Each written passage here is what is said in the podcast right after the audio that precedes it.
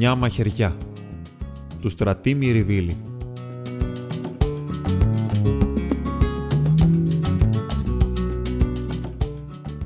Έχω κι άλλες λαβοματιές στο κορμί μου που δείχνουν πως πάντα στάθηκα ένας Δον Κιχώτης στη ζωή μου, όμως ετούτο το σημάδι μου είναι συμπαθητικό, όσο παίρνει και δεν μοιάζει με κανένα από τα άλλα. Είναι μια παλιά μαχαιριά στα ανάστροφο του δεξιού μου χεριού, στη μέση, ίσα ίσα πάνω στη φλέβα, μακριά ίσα με τρία δάχτυλα. Καμιά φορά εκεί που γράφω ιστορίες για την αγάπη, στέκουμε και την βλέπω με τρομερή συγκίνηση. Πότε πότε κιόλας κύβω και τη φιλώ.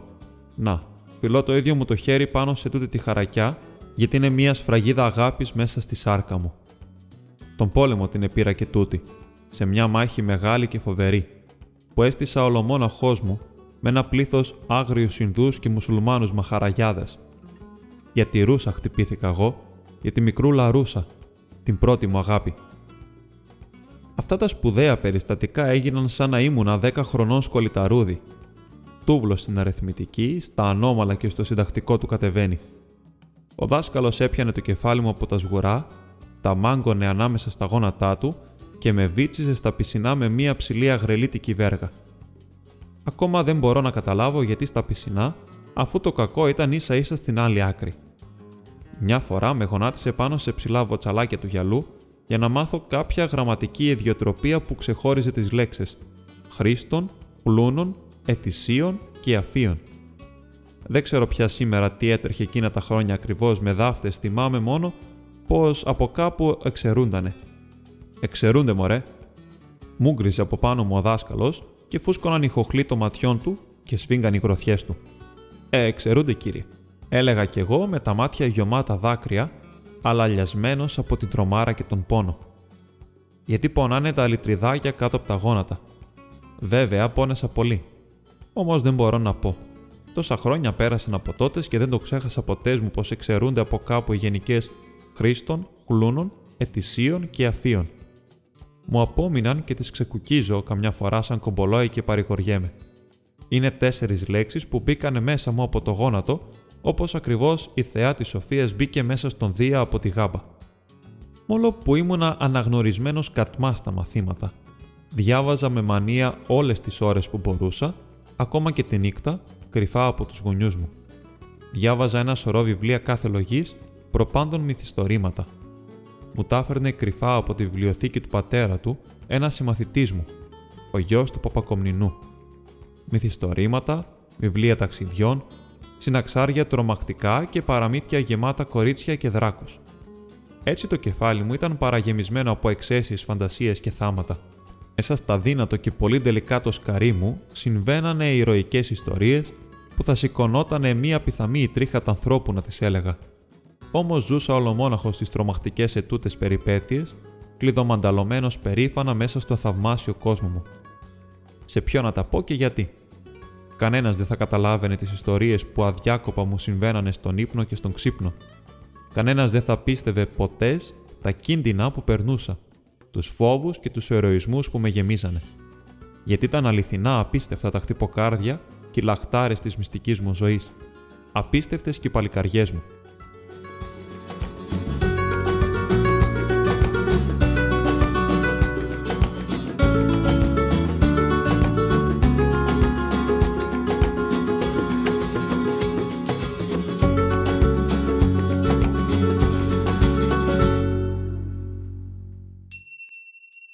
Κάποτε βρήκα το κλειδάκι από την μεγάλη καριδένια κασέλα της μητέρας. Την άνοιξα και τη σκάλιζα ως τον πάτο. Κι βρήκα ένα μάτσο ερωτικά γράμματα του πατέρα, όλα σε γαλάζιο ακριβό χαρτί, δεμένα με μία βυσινιά ξεθοριασμένη κορδέλα. Κρατούσα και διάβαζα το πρώτο, όλο σε ρήμες γραμμένο, και πάνω πάνω δυο άσπρα περιστεράκια να φιλιούνται. Θα τη το έστειλε μαζί με τίποτα γλάστρες μυριστικά, όσο βγαίνει από δύο στίχους που μου ούμιναν. Σου στέλνω δυο γαρουφαλιές και αυτό το καλοκαίρι. Τη πότιζα, της δρόσιζα με το δικό μου χέρι. Αφαιρεμένος όπως ήμουν να το διαβάζω, με τσάκωσε η μητέρα. Το πήρε από τα χέρια μου και μου τα χτύπησε ώσπου έγιναν κόκκινα. Πήρε τα χαρτιά, τα ξαναβόλεψε και τα έβαλε πάλι κάτω-κάτω στην κασέλα. Σαν ξανακλείδωσε, πήρε τα χέρια μου και τα χάιδεψε. Είπε σοβαρά. Άκου, ποτές να μην ξεκλειδώνεις τίποτα. Και αυτά εκεί να μην τύχει και τα μεταπιάσεις άλλη φορά, είναι αμαρτία μεγάλη. Σώπασε για λίγο και με κοίταξε συλλογισμένη. Κατόπι ξανάπε. Μονάχας σαν θα μεγαλώσεις και θα γίνεις παλικάρι, και εγώ θα πεθάνω, να ψάξεις να τα βρεις. Να μου τα βάλεις στο νεκροσέντουκο. Θυμούμε το λόγο της όπως και τους δυο στίχους από το ραβασάκι του πατέρα. Από εκείνη τη μέρα άρχισα να εκτιμώ πολύ τον πατέρα. Συλλογίστηκα δυο νύχτε γραμμή και στο τέλος τα αποφάσισα στα σοβαρά να του διηγηθώ μια καταπληκτική ιστορία για να του δείξω την εκτίμησή μου. Ήταν μια φαντασία μεγάλη και κάμποσο τρομακτική. Τη σχεδίαζα και την εζούσα δύο-τρει εβδομάδες τώρα, να έρχεται πάνω από την θάλασσα. Και μία που θα ερχόταν αυτή η γυναίκα στο νησί με την ακολουθία της, θα γινόταν εδώ πέρα σπουδαία περιστατικά, που ήταν για να σα στήσεις. Αυτά μόνο εγώ τα ξέρα κατά λεπτό. Απίστευτα πράγματα που να τα ακούς και να μυρμηδίζει το πετσί σου. Και λοιπόν πάει, ούτε ο πατέρας δεν θα τα μάθαινε πια καμιά φορά, και κρίμα που γράφε τόσο όμορφα τραγούδια στη μητέρα για τις γαρουφαλίτσες. Βέβαια και το άλλο ήταν θλιβερό, να απομείνω αχαήρευτο άνθρωπος όλη μου τη ζωή και να μην μπορώ να λογαριάσω τι πιάνει ένα σακί αλεύρι. Το συλλογίστηκα και αυτό τη νύχτα και έκλαψα κρυφά που θα απόμενε αβοήθητος ο πατέρας στο μαγαζί του. Με πιο πολύ καημό όμως έκλεγα για τις περιπέτειές μου τις μυστικές, για τις ιστορίες που γίνονταν αδιάκοπα γύρω μου, χωρί κανείς να το υποπτεύεται. Πολλές φορές έβλεπα τις συνέχειές τους μέσα στα ονείρατά μου και δεν απορούσα καθόλου με τα πιο αφύσικα πράγματα. Γιατί όλα τα είχα ζήσει στον ξύπνο μου και δεν τρόμαζα καθόλου στον ύπνο μου σαν έβλεπα να πετώ ψηλά ψηλά πάνω από το μαρμαρένιο καμπαναριό της Άγια Φωτεινής που είχε τέσσερους μαρμαρένιους σταυρούς στις τέσσερις γωνιές και στη μέση στο κουπέ του άλλον έναν, πιο μεγάλο από όλους, πέντε. Πετούσα το λοιπόν πάνω από τα κόκκινα κεραμίδια χωρίς πτερά πετούσα γύρω στις καμπάνες και στα καμπανέλια χωρίς φόβο και κρέμαζα από ένα μάτσο παπαρούνε στα γλωσσίδια.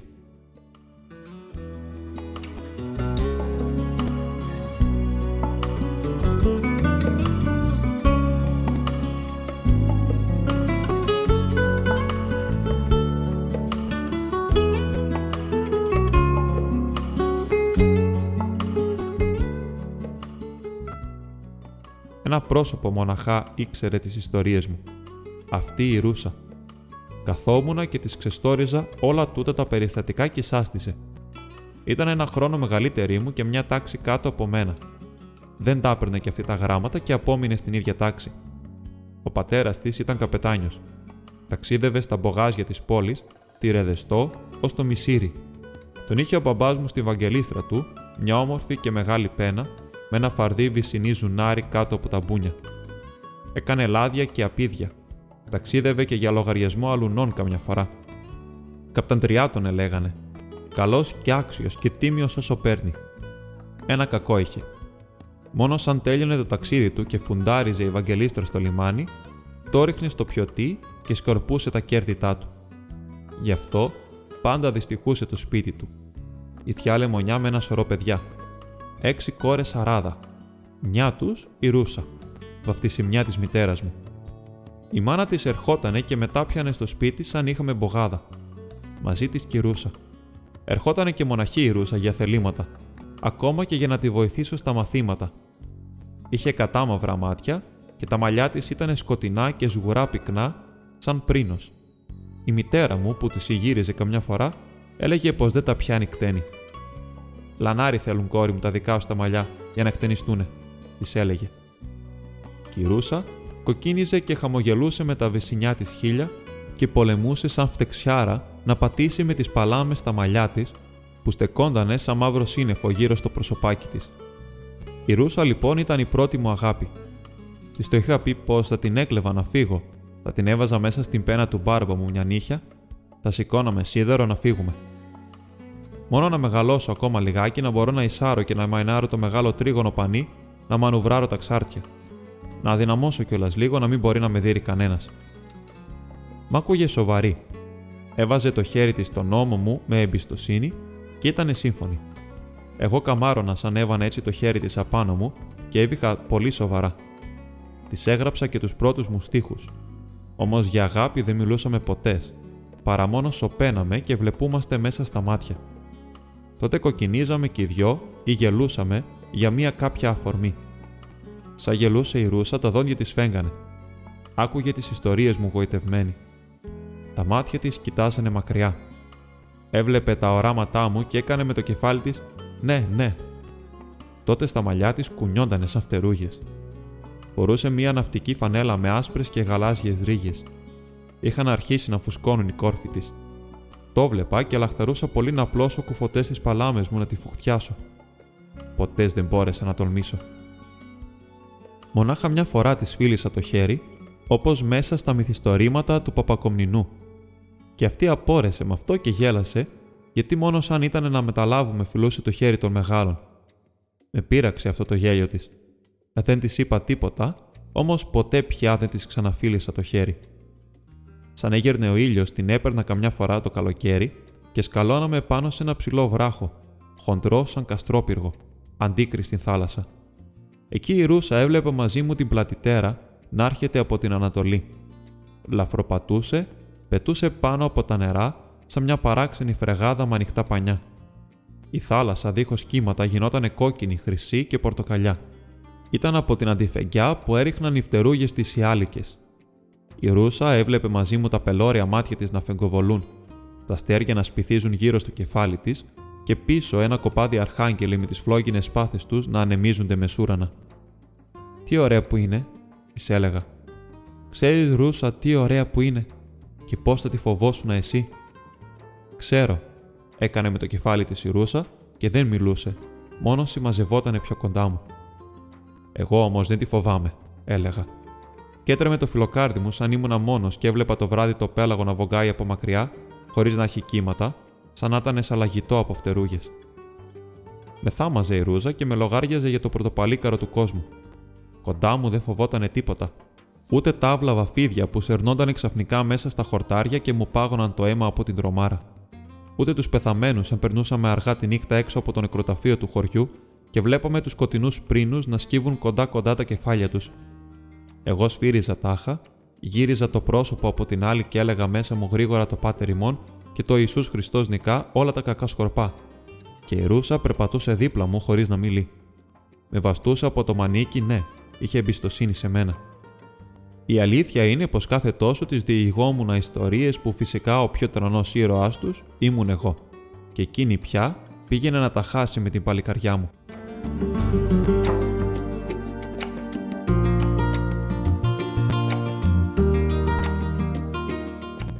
Κάθε καλοκαίρι τις πάψες ερχόταν από την πόλη που ήταν καθηγητής για να ξεκαλοκαιριάσει κοντά μας ο νουνός μου, αδερφός της μητέρας. Τον επερίμενα πώς και πώς γιατί κάθε χρόνο μου έφερνε ωραία δώρα. Κοινή τη χρονιά μου έφερε μια κασετίνα με καμπάσα, ρίγες, γωνιές και άλλα αντιπαθητικά πράγματα μου έφερε και μία ανέξοχη φορεσιά φανελένια ναυτικιά. Ήτανε γαλάζια, αληθινό ουρανί, με κολαρίνα και μία σκούρα μαυιά γραβάτα. Ήταν η πρώτη φορά που έβαλα μακρύ παντελόνι. Τα φόρεσα και δεν έλεγα πια να τα βγάλω. Ένιωθα πιο ψηλός. Περπατούσα μεγαλόπρεπα σαν αληθινός ναύαρχος. Η Ρούσα ήρθε κοντά. Γύριζε γύρω-γύρω μου όπως ένα μνημείο και με θάμαζε. Άγγιζε το άσπρο κορδόνι τη σφυρίχτρα που έμπαινε στην επάνω τσέπη, τη γραβάτα, τα τριγωνικά γαλόνια με την άγκυρα στο μπράτσο. Τι είναι αυτά, ρώτησε σιγά σιγά. Χωρίς καμιά δυσκολία της έδωσα να καταλάβει για την αξία τους. Αυτά είναι τα αξιώματα. Σαν τα βάλεις αυτά, πά να πει πως είσαι για να κυβερνήσεις ένα καράβι. Όχι βέβαια μια παλιοπένας σαν τη Βαγγελίστρα που γεμίζει με 50 τσουβάλια απίδια και περιμένει να καργάρουν αγέρα τα πανιά της να κινήσει. Εγώ θα κυβερνήσω ένα βαπόρι σαν και αυτά που περνάνε μακριά μεσοπέλαγα. Ένα καράβι με τέσσερα κατάρτια και με τέσσερα φουγάρα. Τέσσερα; Αμέ, μπορεί και με πέντε. Αυτά που πάνε στην Αμερική. Παίρνουν μέσα χιλιάδες κόσμο. Έχουν μέσα περιβόλια με φρούτα, μεγάλα περιβόλια.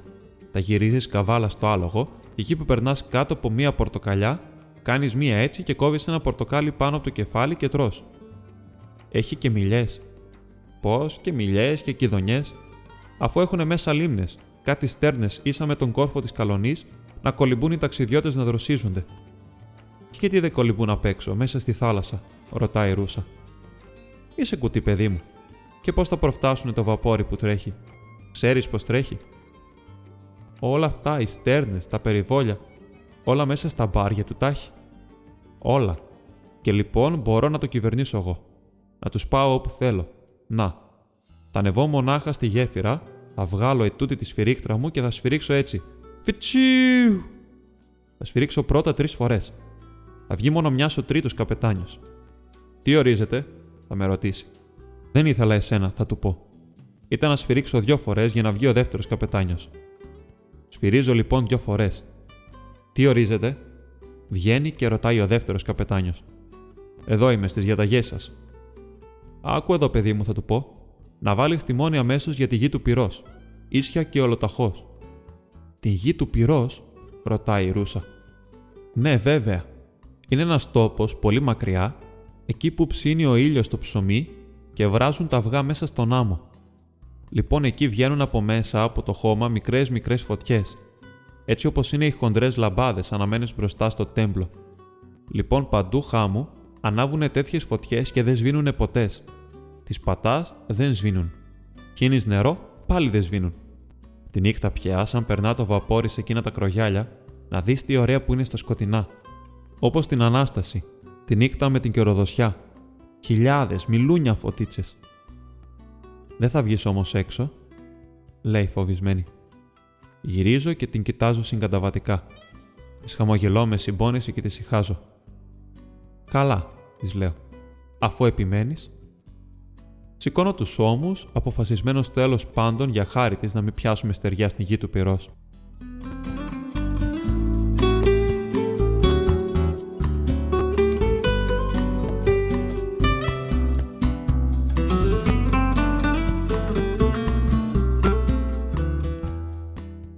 Ήταν Κυριακή απόγευμα. Έβγαλα την καρέκλα μου στον δρόμο, μπροστά στην οξόπορτα και κάθισα να διαβάσω κάτω από τη μεγάλη μας κλιματαριά. Ένα μυθιστόρημα πάντα. Ο πλοίαρχος Κορκοράν. Θυμούμαι ακόμα τον τίτλο και τα καθέκαστα. Φορούσα τα ναυτικά μου και διάβαζα. Η Ρούσα καθότανε αντίκρι πάνω σε κάτι πετρένια σκαλιά. Φορούσε πάντα τη ρηγωτή φανέλα και ήταν όμορφη κάτω από την πράσινη αντιφενιά. Είχε ακουμπισμένο το μουτράκι της μέσα στις μελαχρινές παλάμες, τους αγκώνες στα γόνατα και με κοίταζε με τα σκοτεινά μάτια της. Κάπου κάπου σήκωνα κι εγώ πάνω της στα μάτια μου. Την έβλεπα που με καμάρωνε και χαμογελούσα περήφανος. Χαμογελούσε και αυτή και φέγγανε τα άσπρα δόντια της. Είχε ένα κουτσό από τη ζερβιά μεριά που τα αγαπούσα πιο πολύ από τα άλλα. Έβγαινε από τη γραμμή τους και ήταν πιο κοντό. Το κουτσοδοντάκι. Θα μου τα πεις αν τελειώσεις, με ρώτησε. Θα σου τα πω. Η ιστορία του βιβλίου με κυρίεψε με ονομιάς. Είναι η αλήθεια πως αυτός ο πλοίαρχος Κορκοράν άξιζε ό,τι και να πεις. Δεν ήταν ένας ήρωας της Αράδας. Με λίγα λόγια, να τι έτρεχε. Η Ακαδημία του Παρισιού πήρε μήνυμα πως μέσα στα βάθη των Ινδιών, σε κάποια μεριά όπου ζούσε μια πρωτόγονη και άγρια μουσουλμανική φυλή, βρέθηκαν κάτι πλάκες γεμάτες ιερογλυφικά σημάδια. Μυστήρια πράγματα και καθώς οι Ακαδημίες είναι για να νοιάζονται όλο τέτοιες λογή αντίκες, έβαλε και η Ακαδημία του Παρισιού στις εφημερίδες το μαντάτο και γύρεψε το άξιο παλικάρι που θα πάει να ξεσηκώσει και να εξηγήσει αυτές τις πλάκες. Κοντά στον νου πω αυτός που θα έπαιρνε πάνω του μια τέτοια δουλειά έπρεπε να είναι σπουδαίος σοφός και μαζί ασίκης πρώτης. Θα τον πληρώνανε όμως χιλιάδες λίρες. Περνούσαν οι μέρες, οι σοφοί γερόντι της Ακαδημίας συνεδριάζανε από το πρωί έως το βράδυ και λέγανε γύρω στο ζήτημα και χολοσκάνανε, όμως κανένας δεν φαινόταν να έρθει να πάρει απάνω του τη δουλειά. Τους έβλεπα στο βιβλίο που συνεδριάζανε μέσα στην τετράγωνη ξυλογραφία. Καθόντανε αράδε-αράδε πάνω στις καρέκλες τους και ήταν όλοι τους φαλακροί και συνεφιασμένοι από το μεράκι. Όπου μια μέρα, εκεί που τα λέγανε ακόμα ένα χέρι πάνω σε εκείνα τα αερογλυφικά, τάκ-τάκ, και βροντάνε την πόρτα της Ακαδημίας. Ποιος είναι, ρωτάνε από μέσα ακούγεται απ' έξω μια δυνατή φωνή. Είμαι εγώ, ο πλοίαρχος Κορκοράν και η φελανάδα μου η Φλόρα. Ήρθα για εκείνα δα τα ιερογλυφικά που βρέθηκαν στις Ινδίες. Θα ταξιδέψω, θα τα ξεσηκώσω και θα σας τα εξηγήσω. Μπρεαμάν, ξεπετάχτηκαν ξαφνιασμένοι ακαδημαϊκοί. Άφησε τη φιλενάδα σου τη φλόρα έξω, του λένε. Και έμπα να συζητήσουμε. Εδώ, μα θες, δεν είναι κανένας καφενές να κουβαλά ο κόσμος στις φιλενάδες του. Εδώ είναι ναός της Σοφίας. Ο πλοίαρχος Κορκοράν γέλασε πίσω από την πόρτα. Δεν θυμάμαι βέβαια πάρα πολύ καλά από τότε, μα θα γέλασε, δεν γίνεται. Λέει λοιπόν. Εμένα δεν με νοιάζει για λόγο της να μπει ή να μην έμπει. Μόνο να. Η Φλόρα έχει την κακιά συνήθεια να τρυπώσει μαζί μου παντού. Δεν μπορώ, βλέπεις να την κάνω καλά. Οι ακαδημαϊκοί άρχισαν να θυμώνουν. Τώρα, λένε, να βγει ο πορτιέρης να κρατήσει τη φιλενάδα σας, πλοίαρχε Κορκοράν. Ναι, έκανε ο πλοίαρχος. Ε, αν μπορεί, ας κοπιάσει και θα με υποχρεώσει. Εγώ δεν ανακατεύομαι. Βγαίνει έξω ο πορτιέρης της Ακαδημίας και σε λίγο ακούγεται μία φασαρία, ένα κακό. Ξαναμπαίνει μέσα στην αίθουσα, κίτρινο σαν το φλουρί. Τρέχει χεροπόδαρα και πολεμά να βάλει τον σύρτη. Αμάν, γλιτώστε με, φωνάζει. Γλιτώστε με. Την ίδια ώρα η πόρτα με μία σπροξιά απ' έξω ανοίγει διάπλατη. Ένα φοβερό μου γκριτό ταράζει σύξυλη την Ακαδημία και μπαίνει μέσα μωρεμάτια μου μια τίγριος εκεί πάνω. Μαζί της και ο πλοίαρχος Κορκοράν. Ένα ωραίο παλικάρι με φαρδί πανταλόνι τζογέ. Τα χέρια στις τσέπες, μια μικρή πίπα στο στόμα και μια φαρδιά γραβάτα να κυματίζει γύρω στην ανοιχτή τραχυλιά του. Άλλη ξυλογραφία στο βιβλίο. Οι ακαδημαϊκοί που πολεμούν να σηκώσουν ταμπούρι, στηβάζοντας τις καρέκλες της Γαλλικής Ακαδημίας τη μία πάνω στην άλλη. Όσοι από αυτούς έχουν λίγα μαλλιά, είναι σηκωμένα όρθια σαν τα βελόνια ταχυνού. Ε, φλόρα, ήσυχα, διατάζει ο πλοίαρχο Κορκοράν. Εδώ είναι το άνθρο της Σοφίας. Το λοιπόν κοίταξε να φανεί σε ευγενικό κορίτσι και συσταζούμενο, όπως είσαι κιόλας από καταγωγή και από αναθροφή. Τα ακούει η τίγρη, ξαπλώνεται ήμερη στα πόδια του.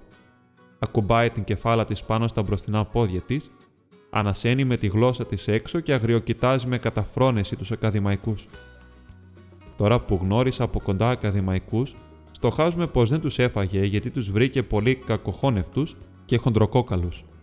Είναι μια δεσποινίδα πολύ όπως πρέπει, μα είναι τα νιάτα, βλέπετε, που δύσκολα συμμαζεύονται. Να μην τα πολυλογούμε, ο πλοίαρχος Κορκοράν τα ξεμπέρδεψε μία μορφιά με την Ακαδημία. Έκανε όλους εκεί μέσα να απορρέσουν με τη σοφία που είχε πάνω στα ιερογλυφικά και στα λογή αρχαιολογικά των Ινδιών. Έτσι, την άλλη μέρα κιόλας, ξεκίνησε για την αποστολή του πάντα μαζί με τη φλόρα. Φτάσανε στις Ινδίες. Εκεί κάνανε θάματα οι δυο τους. Περάσανε άγριους τόπους, νικήσανε άγριες φυλές, στο τέλος βρήκανε τις περίφημες πλάκες με τα αρχαία σημάδια. Ο πλοίαρχος Κορκοράν ξεσήκωσε τα ιερογλυφικά, τα ξύγησε και κίνησε να γυρίσει πίσω. Όμως τούτη τη φορά ήταν μαζί του και μία κοπέλα σαν το κρύο το νερό, η πριγκιπέσα Ταΐρα. Αυτή ήταν η μοναχοκόρη ενός μεγάλου μουσουλμάνου μαχαραγιά που ρωτεύτηκε τη λεβεδιά του και το πήρε απόφαση. Αμέτη Μουχαμέτη να αρνηστεί τον τόπο της και να πάει μαζί του στο Παρίσι. Η Ταΐρα πρέπει να ήταν ένα κορίτσι σαν τη δική μου τη Ρούσα. Διάβαζε την περιγραφή της και έριχνα γρήγορες ματιές στη φιλανάδα μου να σιγουράρω. Απαράλλαχτη δε λες. Τα ίδια μαλλιά, μαύρα και πυκνά σαν πρίνος, να φουντώνουν γύρω στο κεφάλι. Ένα προσωπάκι μελαχρινό, τα μάτια της τα ίδια σκοτεινά και πλατιά να ανοίγουν σαν μεγάλα λουλούδια και το στόμα της κόκκινο με δόντια που φέγγανε ανάμεσα στο πρόσωπο σαν έκανε να χαμογελάσει. Μόνο που δεν έγραφε ακόμα και για το κουτσοδοντάκι. Κι εγώ όμως να πούμε ένιωθα τον εαυτό μου παλικάρι ίσα με τον Κορκοράν και καθόλου παρακατιανό. Και λοιπόν φεύγουν. Πάνω στο άτιτο ο Κορκοράν με την ταΐρα στην αγκαλιά και πίσω η φλόρα. Δρόμο παίρνουν, δρόμο αφήνουν, όλη τη νύχτα έτσι. Όπου το πρωί ξυπνά ο μαχαραγιάς και δεν βλέπεις στον τιβάνι της την κόρη του. Φωνάζει, χτυπά τα νταούλια, μαζεύονται τα σκέρια του. Βρε, μην είδατε την κόρη μου. Το και το, σηκώνεται και λέει ένας. Είδαμε μια κοπέλα σκεπασμένη να περνά πάνω στάτη στην αγκαλιά αυτού του σκυλόφραγκου που σκαλίζει μέσα στα χώματα και στις πέτρες. Μπρε, λέει ο μαχαραγιάς. Αυτή ήτανε. Μπρος, όσοι πιστοί να πάνε να τους πιάσουνε. Πρέπει να τους παιδέψουμε σαν που τους αξίζει. Ντροπιάσανε την πίστη μας και το βασίλειό μας. Και μια και δυο καβαλεκεύουν όλοι και ξαπολιούνται πίσω τους. Όλη η άγρια φυλή ουρλιάζει. Κουνάει τα σπαθιά ψηλά και σπυρουνίζει τάτια. Για δες, κουρνιάζω, λέει η Ταΐρα. Αχ, ο κύριο μου θα είναι και όλο κοντεύει. Θα μας πιάσει, λέει, θα μας παλουκώσει γι' αυτό που κάναμε, να μαγαρίσουμε το χαρέμι του και την πίστη του. η άγρια φάρα όλο και σημώνει. Τα σπαθιά τους αστράφτουν μέσα στην αυγή. Τα ουρλιαχτά τους ακούγονται σαν από τσακάλια. Τώρα τι να κάνουν; Καταλαχού. Να βρεθεί μια έρμη καλύβα πάνω στον δρόμο της ευγάλας τους. Εδώ μέσα να μπουνε να ταμπουρωθούμε, λέει ο Κορκοράν. Άλλη σωτηρία δεν έχει. Μπαίνουνε μέσα. Κίνος, η Ταΐρα και η Λεβέντισα η Φλόρα. Σύρανε και τ' άλογο μέσα. Αμπαρώνουνε τις πόρτες, τα παράθυρα, βάζουν από πίσω κούτσουρα, πέτρες, ό,τι έλαχε. Εμένα η ελπίδα μου ήταν στη Φλόρα. Άιντε να δούμε τώρα πώς θα τα καταφέρει, αρσίκησα. Έλεγα μες στο νου μου να μας δώσει ένα χέρι να γλιτώσουμε την κοπέλα μας.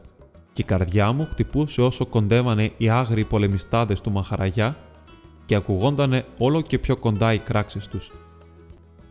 Την ίδια στιγμή άλλα περιστατικά γινόταν γύρω μου, εκεί πολύ κοντά μου. Τι άλλα που ήταν τα ίδια. Ένα γύρο μας είχαν μαζευτεί 5-6 μορτόπεδα της γειτονιάς. Είδανε τη ρούσα και άρχισαν να την ειδίζουνε, με τον τρόπο που το συνηθούσαν κάθε φορά που θέλανε να την κάνουν να κλάψει. Χτυπούσαν τη μία γροθιά τους πάνω στην άλλη και φωνάζανε ρυθμικά. Μα ένα φλόκο, μα ένα παπαφίγκο. Αυτό ήταν ένα όρτινο ναυτικό. Συνήθιζε να το φωνάζει ο πατέρας της μέσα στα σοκάκια, σαν γύριζε τη νύχτα σπίτι του, στα φίδα στο μεθύσι. Οι μόρτες το φωνάζανε σαλισασμένοι και χτυπούσαν τις γροθιές τους. Η Ρώσα σηκώθηκε και ήρθε κοντά μου. Ζάρωσε πίσω από την καρέκλα μου, ανάμεσα σε μένα και στον τοίχο. Πλόμιασε και τα χυλάκι της έτρεμε, έτοιμη να βάλει τα κλάματα. Αυτοί όλο και κοντεύανε ένα γύρο μας, όλο και φωνάζανε πιο δυνατά, πιο άγρια. Μα ένα φλόκο, μα ένα παπαφίγκο. Εγώ έκανα πως δεν πρόσεχα και η καρδιά μου κλωτσούσε μέσα μου για την Ταΐρα, που την πολιορκούσαν μέσα στην καλύβα οι άγριοι μουσουλμάνοι. Για την Ταΐρα και για τη Ρούσα. Και η κατάσταση όλο και χειροτέρευε. Σαν είδανε που ο Κορκοράν με τα πιστόλια του δεν τους άφηνε να πολυκοντέψουν την καλύβα, άρχισαν να τρέχουν ένα γύρο και να ουρλιάζουν, τεινάζοντας την αχαιρένια σκεπή σαΐτε με αναμένα κουρέλια. Βαλθήκανε να τους κάψουν ζωντανούς. Έτσι, τώρα πια οι φωνές που βάζαν οι Ινδοί και τα ουρλιαχτά των Μόρτιδων ανακατευόντανε άσχημα. Άκουγα από πίσω μου το τρομαγμένο αναφιλητό της Ρούσας και ήταν της Ταΐρας η λαχτάρα. Ένας πολεμικός αλλαλαγμό κοιμάτιζε μέσα στη ζεστή ατμόσφαιρα. Οι αναμένες αίτες σφυρίζανε.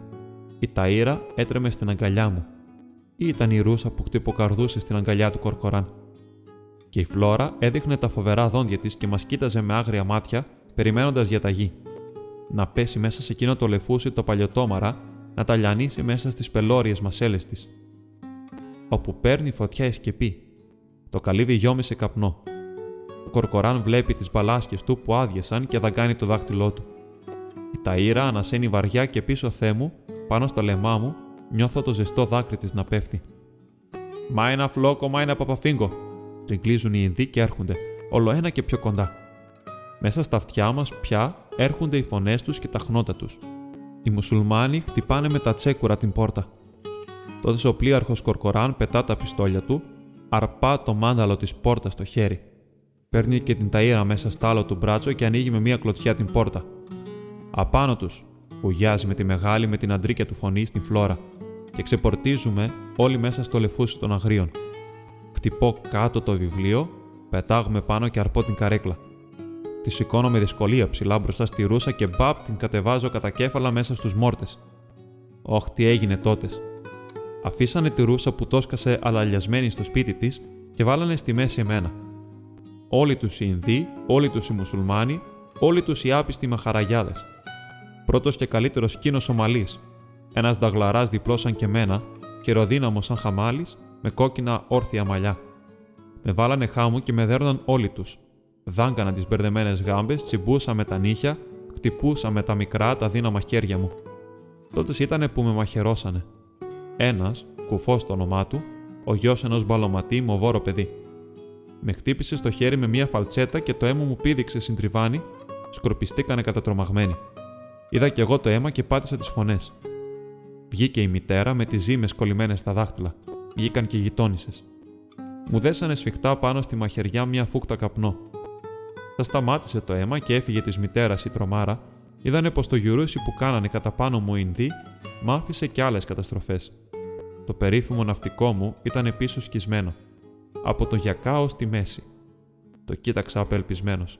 Το κοίταξε και η μητέρα και έκανε «Ή» Με παράλαβε ιδιαίτερο και με ξανάδυρε ευσυνείδητα και γι' αυτό.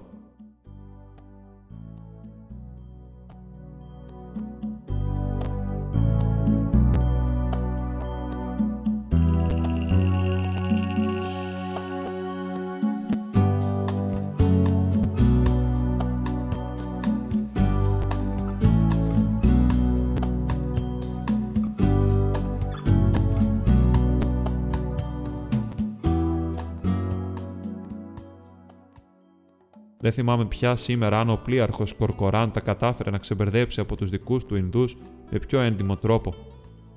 Πια δεν ξαναδιαβάσαμε σε εκείνο το βιβλίο με τη Ρούσα, όμως εκείνη την ξανάδα. Βέβαια.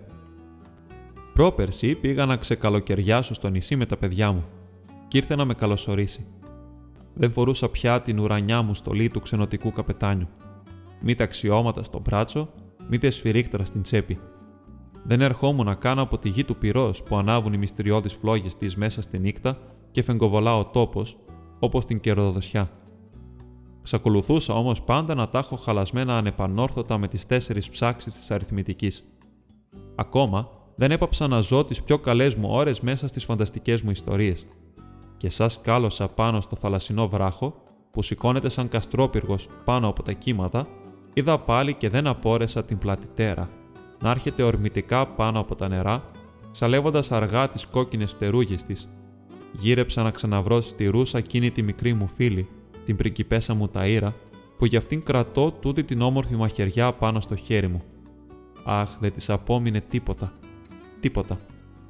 Ο πατέρας της, ο καπετάνιος, μπατάρισε, μεθυσμένο στην Βαγγελίστρα, τη μαύρη θάλασσα και φαλήρισε τον πάρβο μου. Πάει το καράβι, πάει και η σερμαγιά του. Τη Ρούσα την παντρεύτηκε ο κουφός, ο γιος του Μπαλωματή. Αυτός που με μαχαίρωσε. Τώρα αυτός είναι που μπαλώνει όλα τα τρίπια παπούτσια των χωριανών, όπως άλλη φορά τα μπάλωνε ο πατέρας του. Έχουν και ένα παιδί. Κρέμονται όλη την ώρα οι μίξες του και έμαθε από τώρα να μαλακώνει τα παλιά πετσιά για τις μετζεσόλες μέσα σε ένα σπασμένο κανάτι με νερό. Σαν πεθάνει ο πατέρας του, αυτός τα μπαλώνει με τη σειρά του όλα τα τρίπια παπούτσια των χωριανών. Ο κουφός τη δέρνει τη ρούσα μεθά και τη δέρνει τακτικά κάθε βράδυ και όλο το χειμώνα τη στέλνει να μαζεύει ελιές μες σταγκάθια και μέσα στις παγωμένες αυλακές. Σαν ήρθε να με δει, έβαζε το χέρι μπροστά στο στόμα της όσο μου μιουλούσε. Πέσανε όλα τα μπροστινά δόντια της και πρόφερνε το σίγμα για θήτα. γνώριθα μέθοδ. Αθπάγω, είπα να τον καλοθορήθω. Φτωχή μου μικρή ρούσα. Το μέσα στα κουρασμένα μάτια σου. Αχ, το κατάλαβες που έψαχνα να σε ανακαλύψω μέσα στα τωρινά χαρακτηριστικά σου. Σε γέρασε πρώιμα η σκληρή ζωή. Σου σπάσε τα φεγγερά δοντάκια κουφός και εκείνο το κουτσό δοντάκι, το παραδρομισμένο που τα αγαπούσα ξεχωριστά, τι να έγινε εκείνο. Το κλάμα ρούσα σου σβήσε τα κάρβουνα των ματιών και το σκοτεινό σύννεφο των μαλλιών σου που δεν τα πιανε εκτένει, έπεσε και αυτό και στάκτωσε πριν την ώρα του. Αχάιδευτος στάκτωσε, αγάπη μου, κουλουριασμένο στον άχαρο κόμπο του κότσου σου. Καημένη μου μικρούλα πριγκιπέσα, που δεν μπόρεσα να σε γλιτώσω από τα χέρια των Ινδών και των άγριων μουσουλμάνων, γιατί δεν ήμουν ήρωας παρά μόνο μέσα στην καρδιά μου. Και τώρα πάει πια. Δεν μπορούσες να ξαναταξιδέψεις μαζί μου μέσα στο βαπόρι με τις πέντε, με τις έξι καμινάδες και είναι μέσα του που να στα λέω περιβόλια ανθισμένα και πορτοκαλιές φορτωμένες πορτοκάλια. Δεν θα μπορούσες ποτέ πια να δεις τους αρχαγγέλους με τα μαβιά μάτια να φτεροκοπάνε οργισμένα πάνω από τα κύματα. Εγώ πήγα και τους ξανάδα πάνω από το θαλασσόβραχο. Όμως να, που φυλάγω για σένα τούτη τη μαχαιριά πάνω στο δεξί μου χέρι, ώσπου να το λιώσει ο θάνατος έτουτο το χέρι.